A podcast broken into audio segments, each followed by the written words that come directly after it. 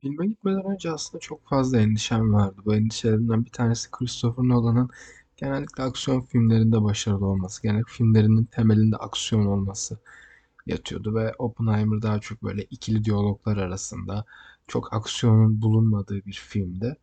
Ama Christopher Nolan bunu çok iyi bir şekilde başarmış. Sanki hani bir aksiyon filmi izlercesine heyecanla, bir akışla, hiç sıkılmadan 3 saatlik bir film ve 3 saatlik bir filmin yani sadece atom bombası e, patlatıldığı o sahne böyle aksiyona yakın. O da aksiyon değil birazcık daha gerici bir sahne olduğu ve bir hareketin olduğu bir sahne. Sadece bir 10 dakikalık bir sahne olmasına rağmen bütün 3 saatlik filmi çok güzel bir şekilde taşıyabilmiş ve bu filmin dediğim gibi çoğunluğu ikili diyaloglar üzerinde kuruyor. Yani o yüzden Christopher Nolan çok büyük bir şey başarmış 3 saatlik bir filmde. Ee, filmde en sevdiğim şeylerden bir tanesi Oppenheimer karakterini çok derin bir şekilde işlerken, onu çok komplike, çok karmaşık bir şekilde işlerken Christopher Nolan elinden geldiğince bu Oppenheimer'a kendi fikrini katmak istememiş. Kendi kafasındaki Oppenheimer'ı yaratmak istememiş.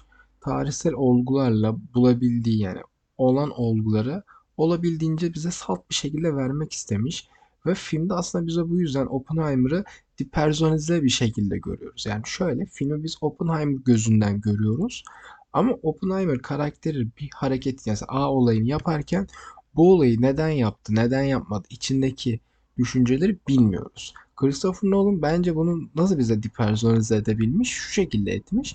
Normalde böyle filmlerde karakterlerin dönem dönem iç seslerini duyarız. İçindeki düşünceleri duyarız. İşte yalnız kaldığında, tek başına olduğunda kendi kendine konuştuğunu, kendi iç sesini duyarız. Bunu hiçbir şekilde yapmamış. Yani Oppenheimer karakteri olabildiğince saygı duymuş ve bunu hani kendi iyi tarafa da çekmemiş, kötü tarafa da çekmemiş. Olduğu gibi gri bir şekilde bırakmış. Benim en çok takdir ettiğim ve hoşuma giden olaylardan biri de oydu. Aynı şekilde Oppenheimer'ın e, kompleks ve karmaşık yapısını da işte bir şekilde idealize etmemek ya da idealleştirmemek açısından da tatlı bir yaklaşım olmuş ve filme de gerçekten ayrı bir hava katmış. Filmde birden çok hikaye var. Yani filmde atom bombasının yapımı var, Oppenheimer'ın aşk hayatı var, Amerikan hayatına, günümüz dünyasına bir eleştiri var ve bunlar çok kompakt iç içe girişmiş, girift bir şekilde ama aynı şekilde işte birinci partta Oppenheimer'ın hayatıyken, ikinci partta atom bombasının yapımıyken, üçüncü partta da Amerikan işte eleştirisi, günümüz eleştirisi gibi işte ilk başlarda Oppenheimer ve bazı fizikçi arkadaşları solcu yapılarının olmasına rağmen Amerika bu ihtiyaçları duyduğu için bunlarla çalışıyorlar. Oppenheimer diyor bize ihtiyaçları duydular. Arkadaşı diyordu mesela orada ama ihtiyacı duymayınca da bizim karşımıza gelecekler diye ve filmin sonunda da bunu görüyoruz. Albert Einstein'la da konuşmalarında işte Albert Einstein ülkesini terk etmek zorunda kalması ve bu tarz konuşmalarda aslında burada birden çok hikayeyi yani bütün hikayeler filmin başında başlayıp sonunda aynı zamanda bitiyor ama yoğunlaşıldığı dönemler var ve bunlar çok smooth bir şekilde çok güzel bir girişle sağlandı. Oppenheimer'ın iç çatışmaları da bize çok güzel bir şekilde verilmiş. İlk başta atom bombasını tamamen Hitler karşıtı, e, Hitler'in başa geçmesinden korktu. Kendisi Yahudi olduğu için faşizm karşıtı ve kendisinin de solcu bir tarafı olduğu için savaş karşıtı bir insan aslında ama faşizmden korktuğu için bir bombayı yapmaya başlarken Hitler'in sonra kendisini öldürmesiyle aslında savaştan çekilmesinden sonra hala bombayı yapmaya devam etmek istediğini görüyoruz ve burada da e, şu argümanı kullanıyor genel olarak. E, bu silah öyle büyük bir silah olacak ki bir daha bütün savaşları bitirecek.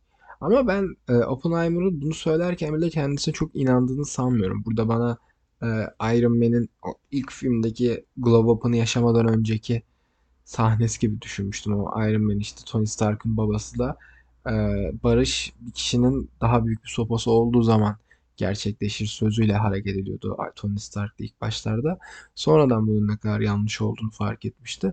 Oppenheimer'da da zaten filmin sonlarına doğru bunun farkına vardığını, daha büyük silahın her zaman daha büyük bir silah yol açacağını ve bunun iki tarafında birbirine daha ilerleteceğinde farkına varıyordu. Ama bence filmin gidişatında da birazcık tarihsel olaylara baktığımızda da Oppenheimer'ın o noktada sanki bunları gördüğü ama görmek istemediği gibi bir sonucumuz da var.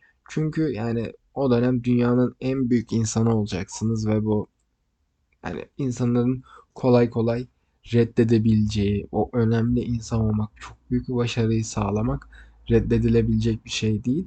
Bence ama buna rağmen bundan sonra yaşadığı içindeki o kargaşayı, o üzüntüyü de çok güzel vermişler. Yani dediğim gibi Oppenheimer karakterini tamamen e, dışarıdan bize soyut bir şekilde gösterdikleri için yani içini somutlaştırmadıkları için yani o nasıl olabilirdi? İşte Christopher Nolan Oppenheimer'ı kendi kafasında bir noktaya koyardı ve o karaktere evriltirdi. Bunu yapmamış ve tamamen olduğu şekilde bırakmış. Bence çok hem saygı duyulması gereken hem de filmi de çok güzelleştiren bir şey olmuş günün sonunda. Bu noktada da aslında filmin bize gizliden gizliye verdiği çok güzel bir nokta var. Bu da ihanet. Film boyunca bütün tarafların birbirine ihanetini çok güzel bir şekilde görüyoruz. İşte e, Oppenheimer'ın sevgililerine, aşk hayatındaki kadınlara karşı o yaptığı ihanet, çalışma arkadaşlarının Sovyetlere karşı e, bilgi kaçırdığından doğan ihanet, Oppenheimer'ın kendi içindeki barışçıl ve hani savaş karşıtı olmasına karşı ihanet, Amerikan devletinin Oppenheimer'a karşı olan ihaneti, Louis Strauss'un ona olan ihaneti gibi bir sürü ihanet konusu var. Yani zaten bütün bu küçük küçük olaylar birleşe birleşe bu yüzden çok başarılı, çok güzel bir film yaratmışlar. Ve buna rağmen film 3 saat olmasına rağmen aslında 5 saatlik olması da gerekiyormuş. Çünkü bazı kısımların o kadar hızlı geçtiğini, o kadar hızlı ilerlediğini görüyoruz ki e, şaşırıyoruz aslında. Hani film aslında daha da uzun olabilirmiş. Ama IMAX kameralar işte maalesef ya da sinema salonları da günün sonunda 3 saatten daha uzun bir film kolay kolay yayınlayamazlardı. Yani Christopher Nolan gerçekten yani doğru düzgün aksiyon sahnesi olmayan, tamamen diyaloglar arasında geçen bir filmi kadar etkileyici, bu kadar kolay akan ve izlemesi kolay bir şekilde ama izlemesi kolay dediğim yani filmden çıktığınızda o etkilenmenizle beraber akıcı bir şekilde demek istiyorum. Harika bir şekilde sunmuş yani gerçekten çok başarılı olmuş.